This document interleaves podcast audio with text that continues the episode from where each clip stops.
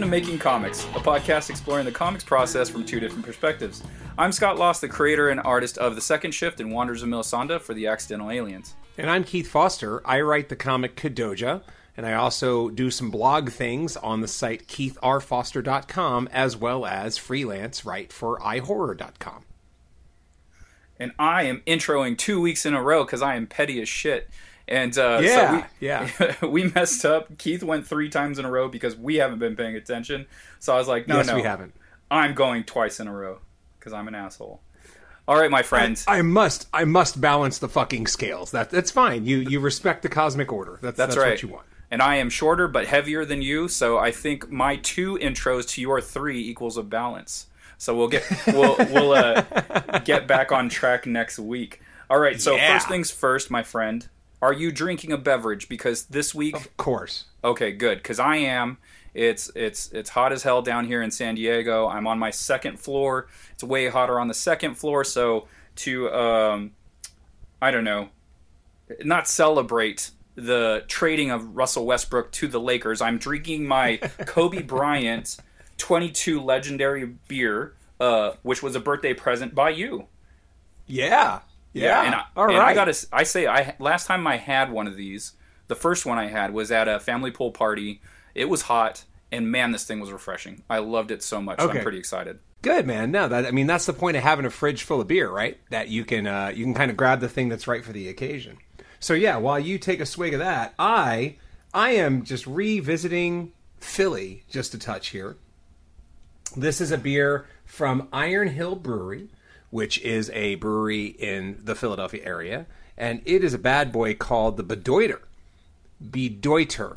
And it is a Oh. Belgian style triple. So oh, I Oh, am just going to That be sounds great. dude, I'm going to I am so crushing it with podcast content this week. I just want to warn you. This might be the c- crushingest gold medal podcast performance I've ever delivered in my life. Oh, I'm really excited for it. 9.0 In accordance with the Olympics, I like it. in accordance with the Olympics, which are probably over by the time this airs, but I really don't care. Um, that's that's part of the part of the peril of recording in advance based on our schedules. So yeah, man, I'm it's actually pretty good too. Um, 9.0 for a triples right there in that nice sweet spot. So uh, so yeah, be beware, listeners. We, we've got some quality content coming. So I guess I, I get to go first, right? I get to talk about my week. Party people, I finally threw the ring in Mount Doom. The PDF is actually done done. I had a few other final things that came up which were pretty wild, but the PDF is done. I have sent it to the printer. It is coming back in. It, it should be in my hands in mid-August, so everything is looking pretty good for the uh, for the Kickstarter there. In addition, in addition to the the book that's going to come back, um, and again, parallel ship both to me to send to Kickstarter backers and to Diamond for comic book stores. The other pieces of the thing of the project are all moving. So I plan on submitting the files to the single comic printer. I'm going to do that this weekend. Their turnaround time is very quick, so I should be able to get those comics uh, probably before or around the same time that I get the trades. And then I just confirm with Lance that he placed the order for the uh, gallery edition prints, which are going to be a very high quality, like archival paper type of quality for those prints. So, uh, you know, a couple of them are going to Kickstarter backers, and I'll have a couple of them for sale just whenever. And he also ordered the action figure boxes. So all the pieces are coming together. Um, there may be another outstanding thing or two but we're we're almost there now. We're almost there. I wanted to bring up one crazy thing. So I mentioned that you know the quest is over, and I finally did, in fact, throw the ring into Mount Doom and end this thing. So I just want to talk from a little bit of a creator standpoint that like standardization. Standardization is important. Uh, before you go on to that, um, when are when are you getting everything back? You said there your printer's pretty quick and you'll be getting it back. Do you know roughly when you'll be getting it back by? They gave me an in hand date of August nineteenth. August 19th. Okay, and do you know what day free comic book day is? Oh, that's the 14th. It's the I was fourteenth. I was going to say so uh, that was a question I had to you. Um if you're going to have them in time for free comic book day, are you going to be doing a free comic book day event somewhere? Like on the creator end of it. As of today, I am not doing a free comic book day event anywhere. Um, but you know, I don't know. I don't know. We'll see. We'll see. I mean, the, the thing about Free Comic Book Day is I do like doing it as a creator, but it's been a busy month of travel for me. Conventions are going to get going soon, and starting in late August is going to be a busy time of travel. My family's going to be home, all five of us, for about a three, four week period that's right there in August. So I, I think I just want to ramp down and take some family time and do some shit. You know what I mean? Um, maybe maybe even go to Disney. So we'll see. You know, there's Oh, okay. Star Wars shit there. So everybody drink up because I'm pretty excited for that. So yeah, we're gonna try to try to get some of that going on. So we'll see. I mean, I could change my mind, but I can always put some feelers out and see if any shops are, are doing anything for Free Comic Book Day. Well, I think one shop that you know very well mentioned something to you and I both th- about Free Comic Book Day, which is SoCal Comics. So that's where the Accidental Aliens will be doing their Free Comic Book Day. We will be doing our Free Comic Book Day. So if you did want to come down for that, uh, you can always crash over at my place on the Friday, and we can roll in deep on that Saturday Rock and morning. roll. So just something to mull over and uh, see if you feel like Yeah. decide doing it closer to the date. Let's do it. It's on a Saturday, right? Yes, Free Comic sir. Book Day.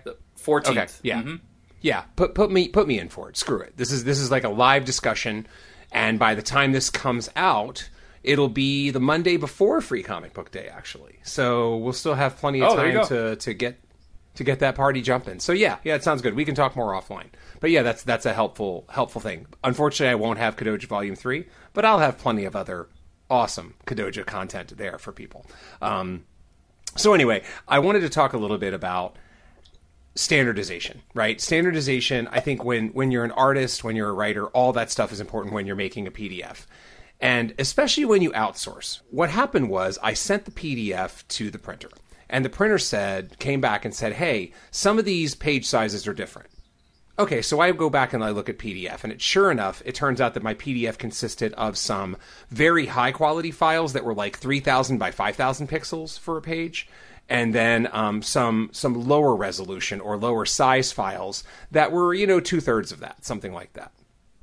Um, and of course, they are adhering to the comic book size, which is what is it? I think it's six point six seven five or something like that times ten point five. Um, I off offhand, I think that's what it is. Um, but anyway, Something it- like it that. might Yeah, be a that little sounds about different. right to me. Yeah, it might be a little different, but that's basically the the size there, right? So I, I fix all those things, and that was what I talked about last week. I'm like, I have this one fix left, so I came home from Utah. I did that fix. It was more involved than I thought, but then I went ahead and did it. I submit the PDF the next day. I then get an email back the the next day, and it says, "Oh, some of your files are your sizes are a little different." So some I'm going to read the four sizes in terms of inches that my PDF was in. 6.88 by 10.44, 6.63 by 10.07, 6.87 by 10.31, and 6.88 times 10.5.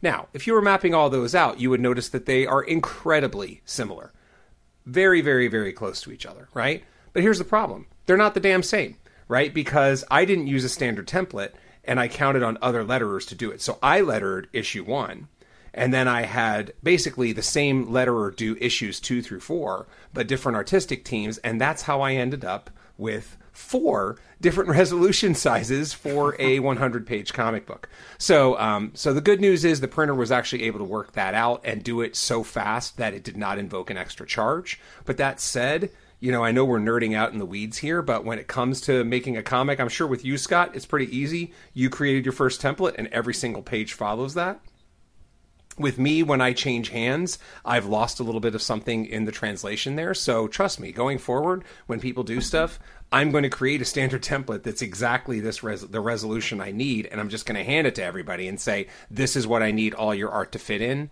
so that this never happens again. Yeah, that makes sense. But to quote the band Biohazard, the only lessons you learn are the things that you regret. Right, so uh, so yeah, that's that's how we learn our big lessons. So I learned a big lesson. I got away from it pretty scot free. The book is getting printed right now as we speak, and uh, onward we go. Right, so that was my first big thing, man. How about you? What was your first thing? That's great, man. That's uh, it's it's always rewarding knowing the books in the printer's hands, and they're they're getting things done. They're gonna churn it out and send it over to you. So that's awesome. Um, I feel like I've been doing a lot of commission work here and there. So that's like kind of the bulk of the, of my th- items this week. So I did another toy toy design. I knocked that out pretty quickly. I have one more to do, which I'll probably end up tackling tonight.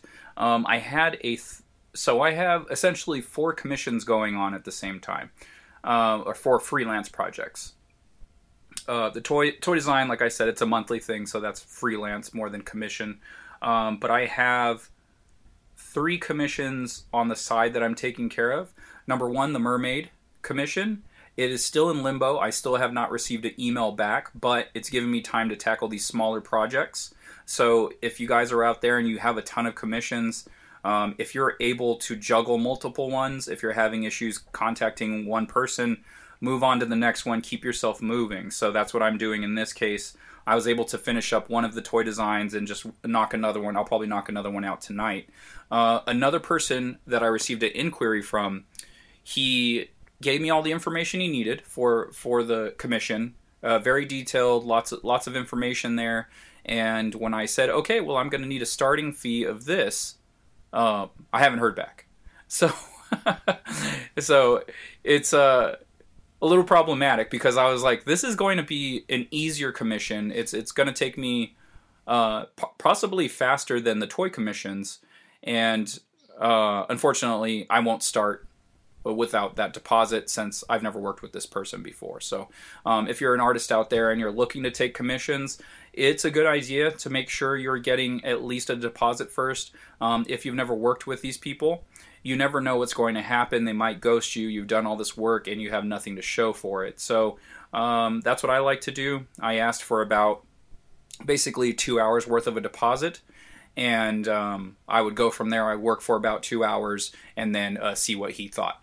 What is a standard? So I'll, I'll, give you mine first, okay? As someone who who obviously pays people to to do commissions or do work, do you have a standard way that you break it up? And I think this is hopefully this is helpful to people too. My standard way I do it is I just like to break it into thirds.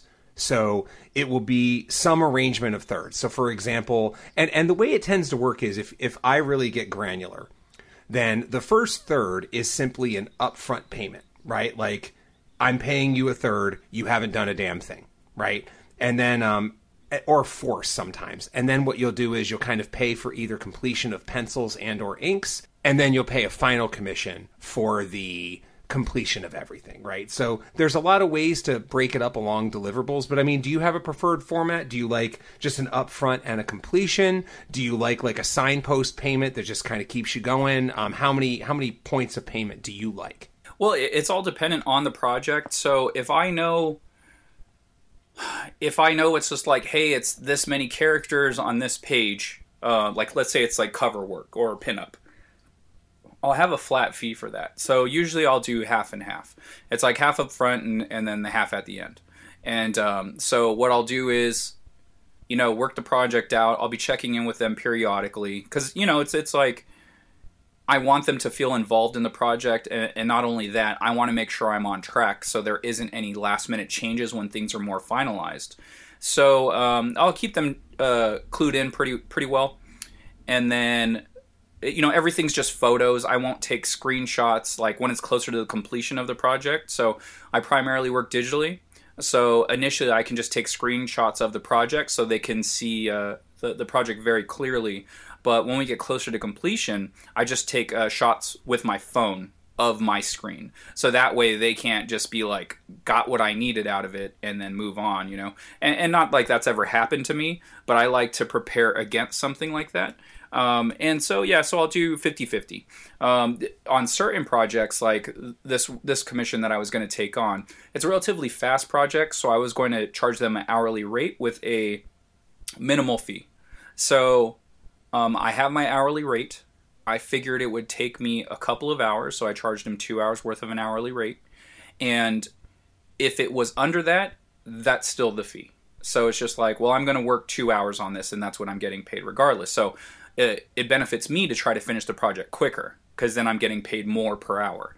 Um, if not, mm-hmm. then we get to that when we start dipping into that third hour, depending how much we get into that third hour and how much I like these people, I'll just be like, we're good. You know, the two hour fee, you know, I went 15 minutes over. I'm not going to charge you for 15 minutes.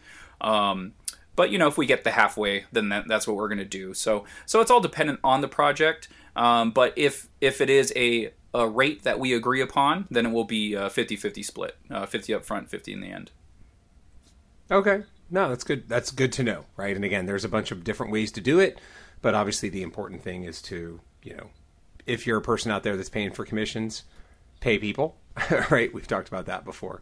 And if you're an artist out there, well, then make sure you are getting paid, right? Like these, this is a, you know, artists die of exposure, to quote Right. the great Albert and Wynn, right? And so, and, uh, so anyway, and also make if you are the artist, make sure you're delivering. Don't take a fee and not complete the project. That's you know artists that do that they give artists a bad name, and it makes commissioners uh, less willing to do so, and it, it makes them more cautious and and like to the point where like well, you know. I would rather just pay you in the end, and then so things start getting Yeah. weird because they've been burnt, and you know some artists have been burnt, and so it kind of makes it complicated. But I think Yep. if you're doing you know a percentage up front and you're and you as an artist are checking in with your with your client you should be good to go um, but make sure you're having that communication with them as well put them at ease because their money is on the line as is yours obviously but um, you know it's nice to make everyone feel included and uh, uh, you know safe when it comes to financials Yeah, man. So, uh, so my second thing, which you are aware of, is the train for three protectors is rolling. You know, I've hinted at this other comic that I'm doing for a while, Three Protectors. It's the one that's gone through multiple revisions over the course of many years because it's never been the, you know, front and center project, right? Kadoja's been going on. I've been working on the novel, etc. But uh, this was a big week for three protectors. So so Mike finally uh, got back to me and was talking about how he had read three protectors and liked it, but he also said he's been so close to it that he wanted to send it out to some other people and get some opinions. So on his end, he sent it out to a couple of the two one five uh, people that he trusts to give it an opinion and uh, and then we also well what he didn't know he also wanted Lance Pilgrim to take a look at it but what he didn't know is that Lance has been a heavy consultant on three protectors up until this point. So you know I, I think he did have a conversation with Lance because I had a conversation with Lance about yesterday uh, yesterday about it. And uh, and so I think you know the first couple readers that I've I've heard from um, are are in very good spirits with it. And of course I sent it to I sent it to a few additional readers for feedback, including you. So um, hopefully you'll get a chance to read that. And again, I'm I'm optimistic that there are no major sticking points, but it's always interesting to to hear uh, a bit of feedback. I've already gotten a couple of really interesting bits of feedback that I'm going to incorporate into the final draft of the comic before I give it to Lance, because Lance, as as I hinted at about a month ago, Lance wants to do a certain type of artistic treatment with it that I think is going to really do the book justice. And uh, what that means is we're getting pretty close. You know, we're getting down to it here. And um, and if that's the case, then I am I am hopeful that we can get a Kickstarter up for this in September. So you know it, it'll it'll time out pretty well for me to wrap up Kadoja, give everybody their books, and then ideally get three protectors out there, which I am so excited about. It's been so long. I've had a soundtrack waiting for years for it. It's it's a soundtrack I'm particularly proud of for for both myself and on behalf of Big Pimp Jones. I think Frank's best drumming, Frank the drummer, I think his best drumming is on this soundtrack, and uh, yeah, man, I think it fits the tone of the book very well. So I'm really really excited to share that with everybody. And uh, I think it's coming soon. Finally, finally, I think it's coming soon. So to be continued. That's awesome, man. And I'm super excited to read it. I haven't had a chance. You sent it to me yesterday. And so hopefully I'll get some time either tonight or tomorrow to uh, really, uh, you know, dive into that and knock it all out. Uh, how many volumes did you send me? Is it the first volume? There's only one volume in existence right now. Okay. which which kind of which kind of steps on a bit of a creator problem that I struggle with, which is once volume 1 comes out, volume 2 hasn't been started. But I'm just going to roll with volume 1. Volume 1 will be the only volume for probably like a year. You know, if there's a warm reception to volume 1, then I know that we can proceed with volume 2. And uh, I'll go about I mean, this will be a scratch type project. You know, I have an idea what volume 2 is going to to have. Um, but I don't have an artist we're working with yet, you know. But uh, let's see how Volume One does, and then go from there. So yes, we we talked about this before. That I think you know if you have three protectors, then three volumes pr- probably makes sense. There are plenty of ideas I have out there for the future direction. Again, I have a vague idea where it's going, and uh, so we'll see. We'll see. Cool, man. Yeah, that, and honestly, that's kind of the course for the indies.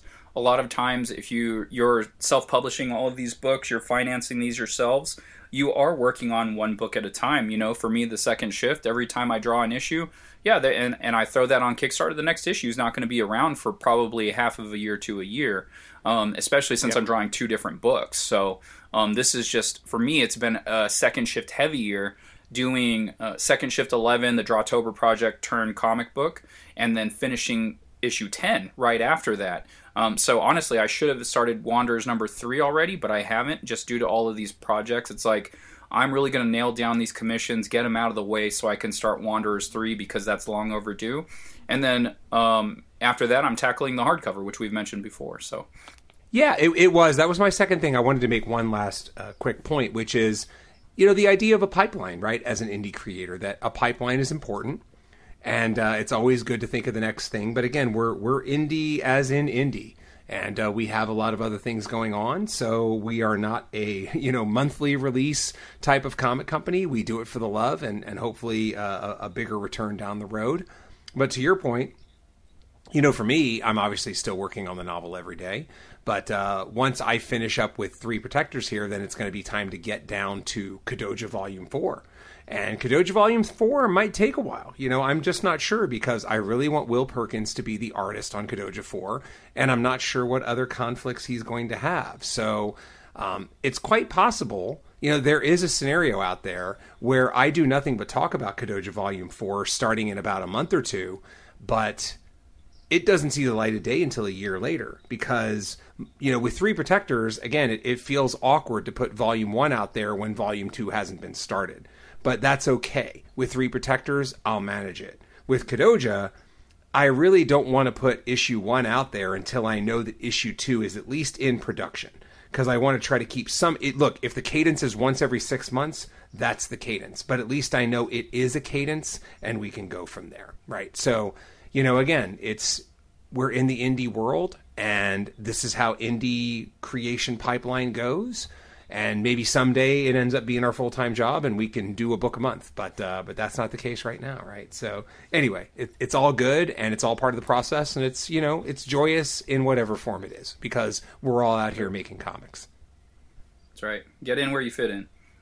Um, okay, so that that'll uh, bring to a close like our weekly activities, the stuff that we do for comics on a weekly basis, and then the topic for the week that we're going to ta- uh, tackle for the remaining of the episode is finding inspiration and finding inspiration in different places. So when we read comics, we're we're getting inspired by those creators, our peers, uh, people we look up to, uh, the you know the previous generations. But what about outside sources? Like, what else in your life are you looking to for inspiration? yes, that's the second time I made that joke, and I'm going to beep it out again. I don't even care. And that will inspire any man. All So, right, please continue. so besides bleeping this out my because it's hilarious. my obvious source of inspiration. Yeah, exactly, exactly. besides uh, where do you find where do you find inspiration keith besides comic books? Like what else do you look to for inspiration? So you actually want me to go first, even though this was a, a topic suggested by you? okay i mean i guess i can go first. I don't know. Uh, do you want me to go first? Yeah, yeah, because I think what's going to end up happening here is there's going to be a very cool point counterpoint here for what you as an artist are looking to for inspiration versus what I as a writer am looking to for inspiration. Well, uh, what inspired the question in the first place was I was looking for something to throw on in the background while I was working. And I just so happened to be on the Disney Channel, uh, the Disney Plus app, and I saw Inside Pixar. And I was like, hey, what's this? And uh, me and my goddaughter, we've been watching a lot of Pixar movies lately. And so I was like, hey, I'll give this a go. And it was basically creators uh, inside the Pixar studio um, talking about what inspires them, what they look for for inspiration when they create these movies. And and if anyone's seen a Pixar film, you know like they got a they're like crushing it. Like 90% of their movies, 95% of their movies are like knock it out of the park. Um, there's a couple of a couple of the ones out there that I'm not too crazy about, but I know other people like. Like, unfortunately, I think the worst Pixar film was A Good Dinosaur, which is unfortunate because I love dinosaurs and I love Pixar. So the fact that they shit the bit on that the bet on that one was a little upsetting, but it is what it is. And um, but listening to those creators of these movies talk about what inspires them and seeing their influence in these films uh, made me look to different things. And and that in itself uh, so for you creators out there if you're artists or writers um, the writing in pixar is amazing. The art in pixar is amazing. So uh, i would definitely give that a look. If you have disney plus almost everybody in the world does uh, look for inside pixar and, and and take a look at that. Okay. No that that's very cool. So for me i, I think i'm going to get progressively further from writing with each one i think but um, but so for the first one, you know, books are an obvious source of inspiration, but there are millions of goddamn books. So saying books doesn't really help anyone with anything. But um, I, all I can talk about is the type of things that I get inspiration from in reading. And so my personal book reading strategy is that I go back and forth between books that are a bit more, ooh, let's just call them fancy pants for lack of a better way to put it okay? Fancy pants books and and comfort books okay? Fast food books. Um, so fancy pants books i mean that's obviously going to be like your literary books um, the type of books that are going to push you a little bit and may not be the easiest thing to get through but you're going to get something right? And i'm going to name names here. There's a book it's called mona and it's by a spanish author. And it is a odd, odd book. Partially due to I think the fact that it's translated book from what I believe is Spanish and and might have European sensibilities which you know we don't truly 100% understand living here in the United States. That said, even though this book was a bit of a, a, push, a bit of a slog, and there were things where I was like, okay, yeah, I really don't like this part at all. Um, there was one thing I took from it right? What I really liked is I liked how in the first five pages, the author set up the lead character very well. And I was thinking, you know, if you wanted, you could actually just copy this template. You could take these first five pages, four pages, whatever it is, and turn it into a template on how to introduce your lead character in a story, you know? And I'm talking about generic things like drop them in a scene, describe their appearance in the second paragraph, talk about a personal incident in the third paragraph, whatever it's going to be, right? So there's definitely a value there to not only taking these things, but also trying to analyze them and just all you really have to do is it's not that fancy. Pick some where, when something comes up where you're like, "Ooh, I like that." Ask yourself why. Why do I like it? And then start drilling down from there. So I think that can be very helpful and and to kind of pair that up with the other side of books, there's the comfort food books, right? There's my In and Out Burger books. And in my case, like Stephen King is an In and Out book. You know, like I, I love just going back to reading Stephen King and H.P. Lovecraft and Neil Gaiman and you know, and some of these things are are quite are are a bit fancy. You know what I mean? Um, I, I don't want to imply that they're all fast food, but you know, they're they're comfort books. They're books that I've read multiple times, or as I've I've mentioned before on the podcast, there are books that I read 30 years ago, and I want to go back and revisit now just to see what they are. You know, I'm currently reading a book right now called On a Pale Horse by Piers Anthony. It is a book um, that I read when I was 16, I think, and loved when I was 16. Maybe a little bit older, but but close. And it's about a person who ends up becoming death. That is the death that like takes souls. Um, it's a fun book. And you know what? I've already picked up a few little things from it. Maybe as a writer, you pick up a little turn of phrase you like and you write that down in your writer's journal and you think, hey, I like this turn of phrase. I like this idea. Maybe I can put these couple words into my words and incorporate this into a book. Uh, into my book or into my comic or whatever it's going to be. So I think the first thing is whether it's a comic writer or a book writer, you can always find inspiration not that far from home in terms of genre, right? It's still a comic and a book, but it's a comic and a book that are unlike the books you're doing. You're stepping outside your comfort zone. If you write superhero books, read some horror books. If all you do is write horror books, read some superhero books or read some children's books or or read whatever, right? Like all ages books. There are so many sources of content out there that can help you and inspire you if you just move away from your standard genre a little bit, um, it'll help. It'll it, it could help a great deal. Yeah, and that and that dovetail into the second thing that I sent you earlier, which was uh, uh, don't look to just your favorite artists and writers for inspiration. So, like Keith is talking about, he's reading a book. It's a bit of a slog. It's a bit weird. So it might not be his normal thing, but he's he's giving it a go and seeing what he can take from it. And there's all of these things. Um, look everywhere. Uh, even if you don't like someone's writing or art overall, maybe they do something that you can take away and say, hey, that's pretty clever. So you can use those notes. Um, it was something when I, uh, when I was back when I was wrestling, uh, and this seems to come up a lot. That was something, uh, some information that I got some from some of the vets, some of the re- very good vets. It was just stop looking at your favorite guy. Like, yeah, you can you can read that person, you can watch that guy over and over again, and you can get the nuances of that creator, of that person.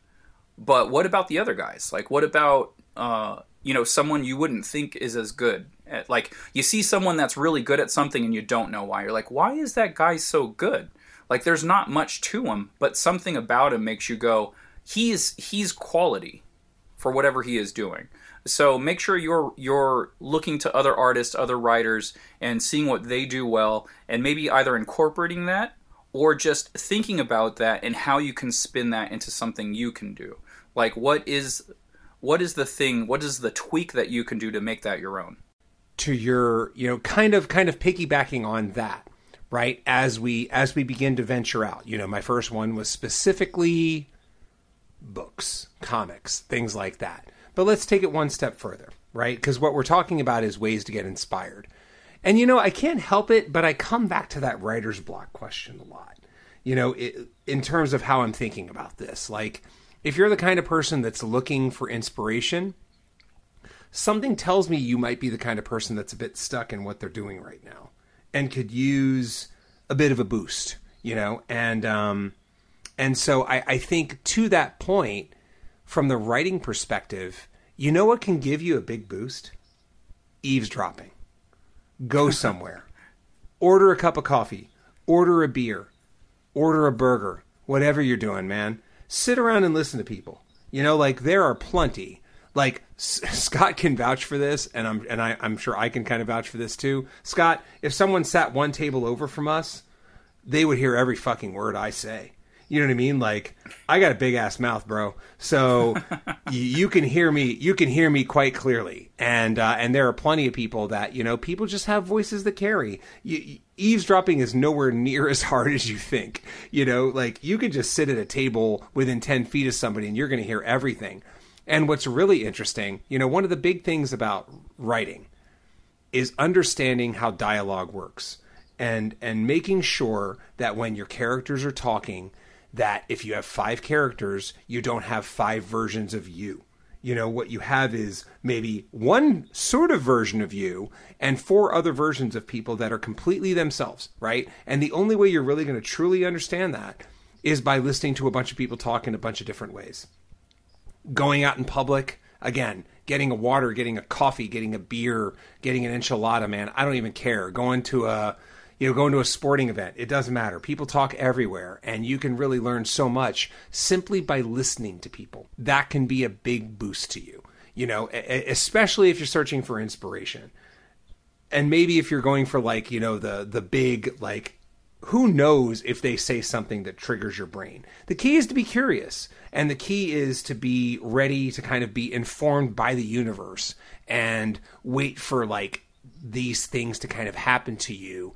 And maybe maybe you try to write down a bit of dialogue verbatim and maybe you just understand oh this person always ends their sentences a certain way or this person's a storyteller or this person talks in very short brief sentences but their word selection is incredible and they convey everything they need to convey in 5 words right an operative phrase that that Scott and I have said even within these first couple things is why ask yourself why if you like something that someone's saying, if you think they're funny, if you think they're stupid, if you think they're whatever, why? Why are you thinking this? What bit of behavior is driving that? And if you understand that, then that's just going to make you better at anything you do in terms of creativity. And that goes with uh, artistic value as well. All of that. There's great artistic value in what Keith just said. Uh, to go out there and to listen to people, um, just just the way that people talk, you can you can see the way they would move you know? You could and you could watch the way they move. Like there's nothing better than uh, being in san diego going to downtown during comic con weekend if you're not if you're not working the show. My friends love doing this. My non-comic related friends. They love going to downtown sitting at a bar on a patio and people watching because there's just so much crazy shit going on out there that they just love to sit and watch and like it's so many different groups of my friends. Like it's not the same group; it's different people saying, "I love doing this." And so it's it's fascinating to anyone. Totally. Was was that your third thing, or are you about to launch into your third thing? No, man. Yeah, I would say I would say that's it for me. Um, as as far as that stuff goes, it's just uh, you know, um, also when you do see other artists, uh, maybe this is my third thing.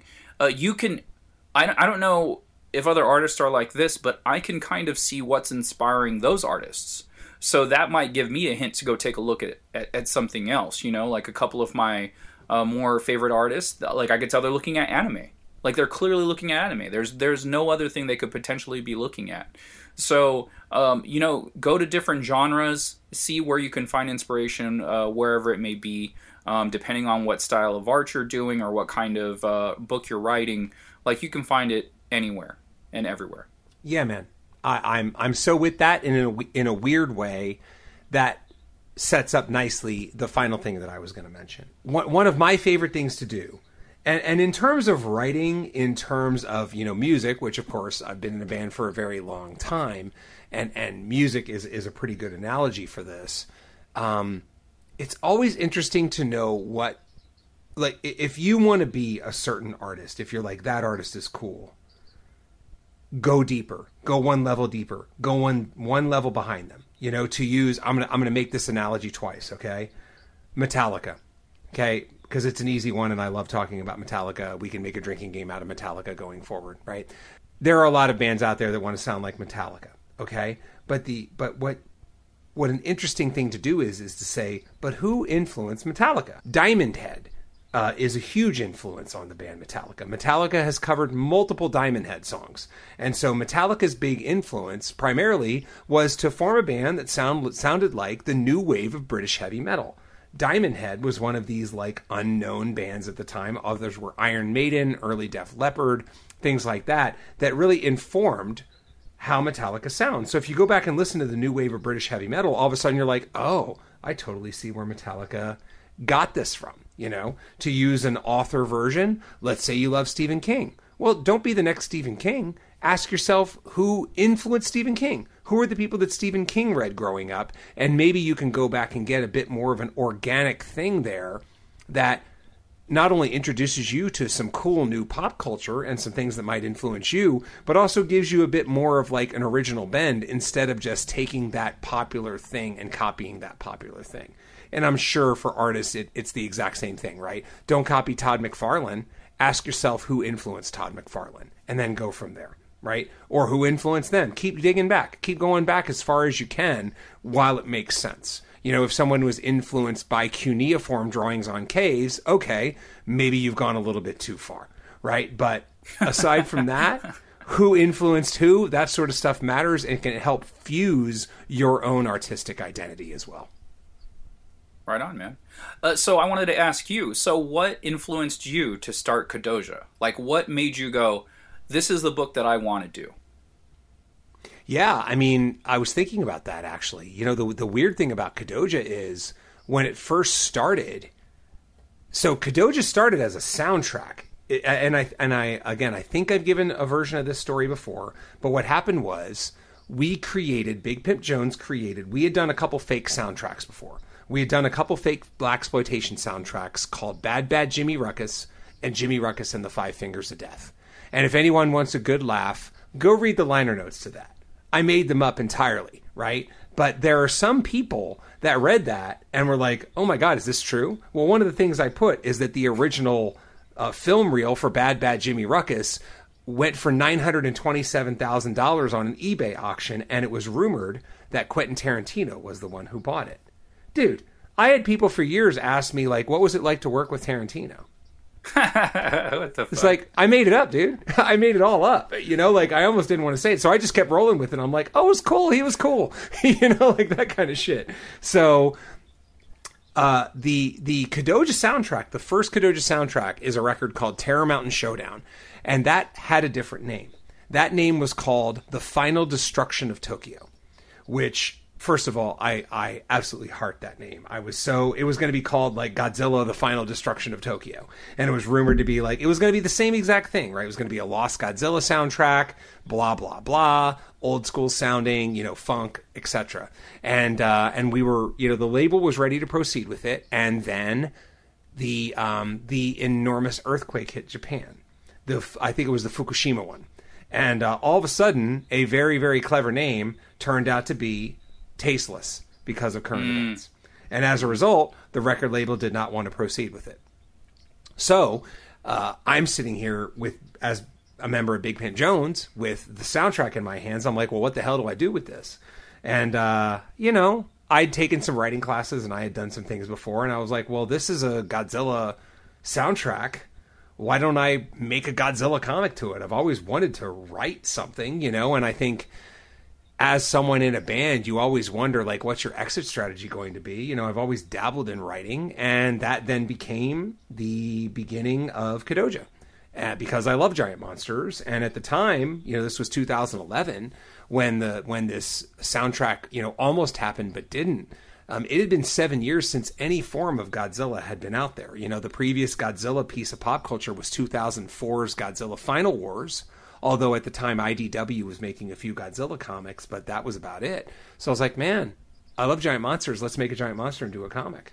And then one thing led to another, and that became Kadoja. And then Rory, Lance, and I, you know, I've I've mentioned before in the podcast on how I knew Lance and how Lance brought Rory in the fold and how I learned to you know work with Rory and all of a sudden the three of us were a team and we were creating the uh, the Bible for this comic and then it just kept on going from there and before you knew it we had issue number one in our hands.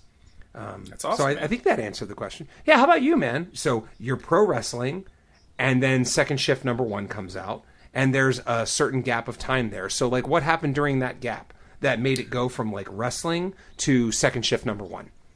Well, well, it all started in seventh grade. Like I, I loved comics uh, ever since I was a little kid, and I started doing them in high school. I was drawing my own comics. I was probably drawing them before then too. I don't ever remember really finishing anything, but like always drawing covers or like pinup style images of, of stuff.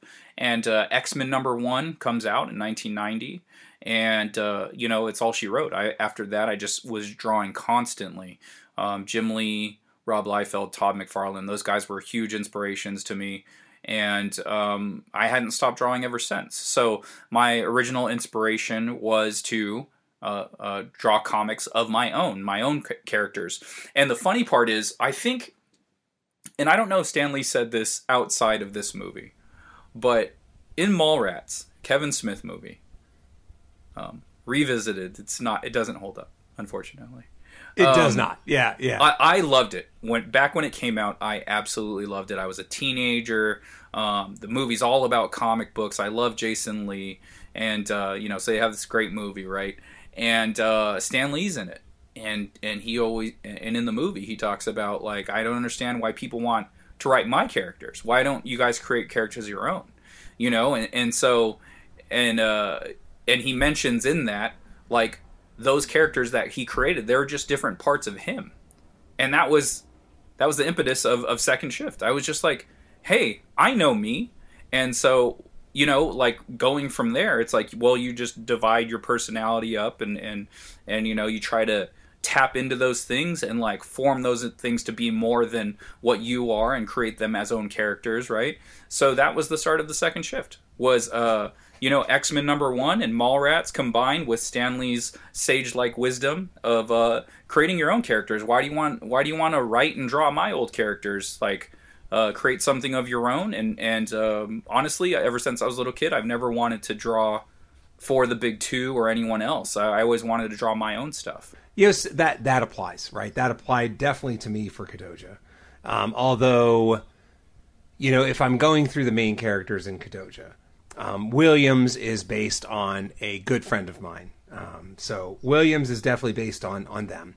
But you know that's that's what you do too when you're talking about back to what we were saying about making characters, right?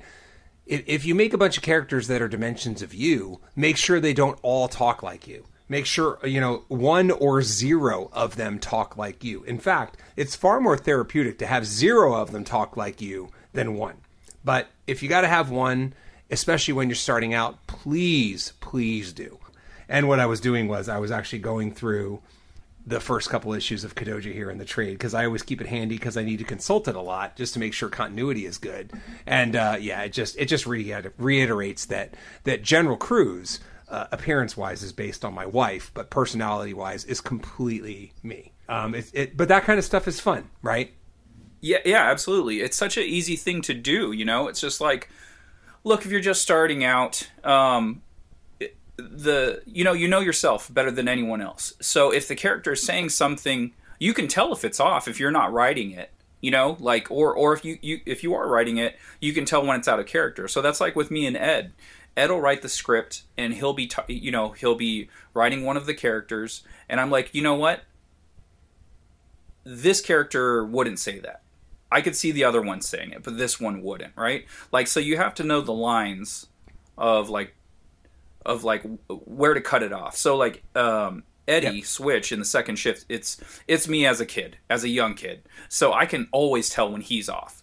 But the other people, I'm like, well, they're they're a small percentage of how my brain works, but they don't talk like me, and they don't always think like me because I have. Yep you know different aspects of my personality. So it's just like okay would this would this character talk like that? You have to like you said you have to learn how to draw those lines and you know make sure not everyone is speaking in the same way.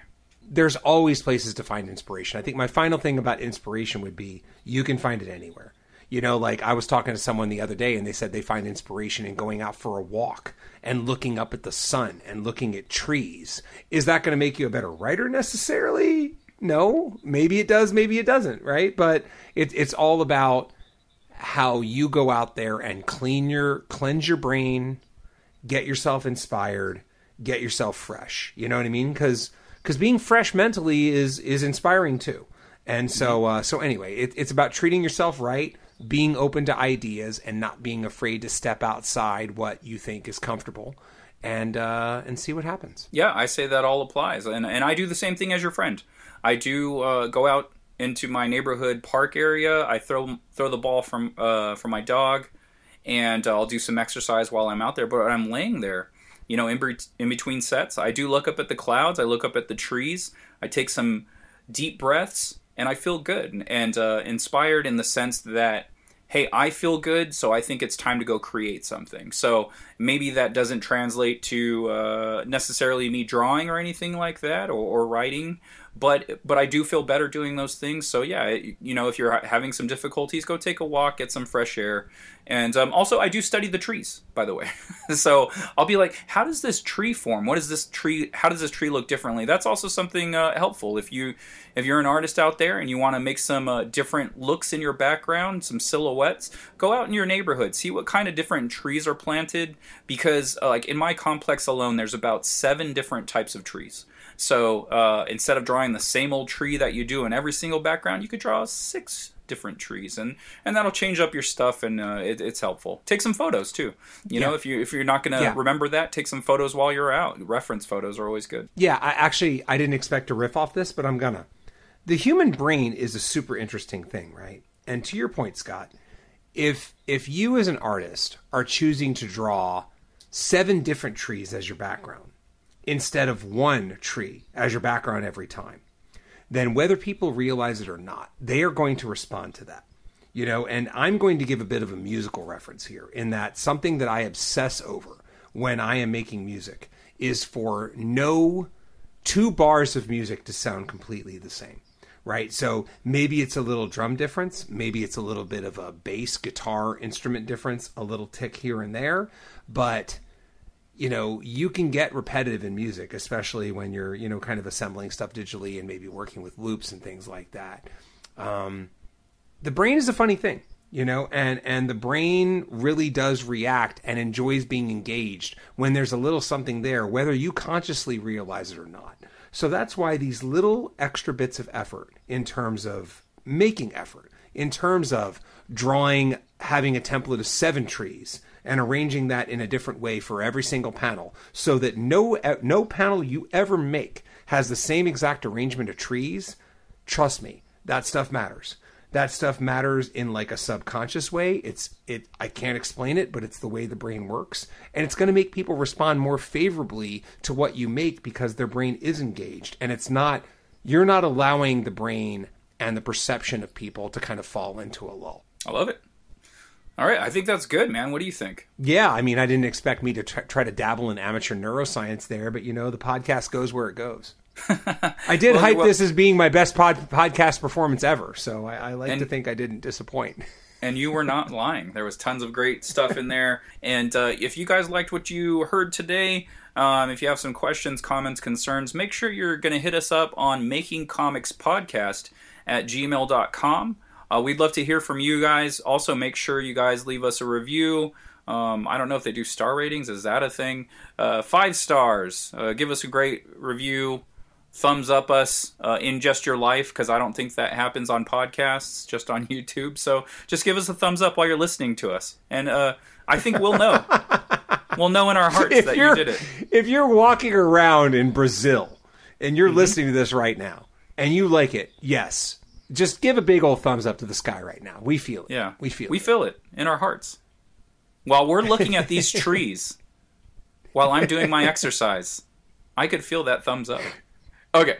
All right, and then if you uh, want to look for us on social media, you could find me at Scott Lost, S C O T T L O S T, on Twitter and Instagram, and Facebook.com forward slash Scott Lost. Yeah, man. And for me, you can find me at Keith underscore Decibel on Instagram. That is me doing stuff and reading comics and sharing comics on my stories and all kinds of fun stuff. And then for Kadoja, all things Kadoja, it is at Kadoja Kaiju, and that is all one word. And you could find my comics, Wanderers of Melisande and Second Shift, on accidentalaliens.com. Second Shift is a tale of minimum wage workers during the day and superheroes at night. And Wanderers of Melisande, anthropomorphic dinosaurs versus humans. A thousand years in the future, we start colonizing other planets. We come across the planet Melisande, where the meteor never hit. Di- dinosaurs of that world survived and evolved uh, so it's two dominant species trying to coexist on one planet. Does that ever work? That never works. Yeah, man. And for Kadoja, look, I'm going to keep this simple and clean. Giant fucking monsters. If you like that, well, then you can go to keithrfoster.com. There's a Kadoja store. I put up blog posts when I can. I love horror. I love all kinds of stuff. And when I get to it, I put up some new blog posts. So check that out, keithrfoster.com. All right, thank you guys for listening to another episode of Making Comics. Thank you guys so much. Look up at the clouds, look at some trees, give us a thumbs up, and we'll see you guys next week. Yay, yay. All right. Bye, books.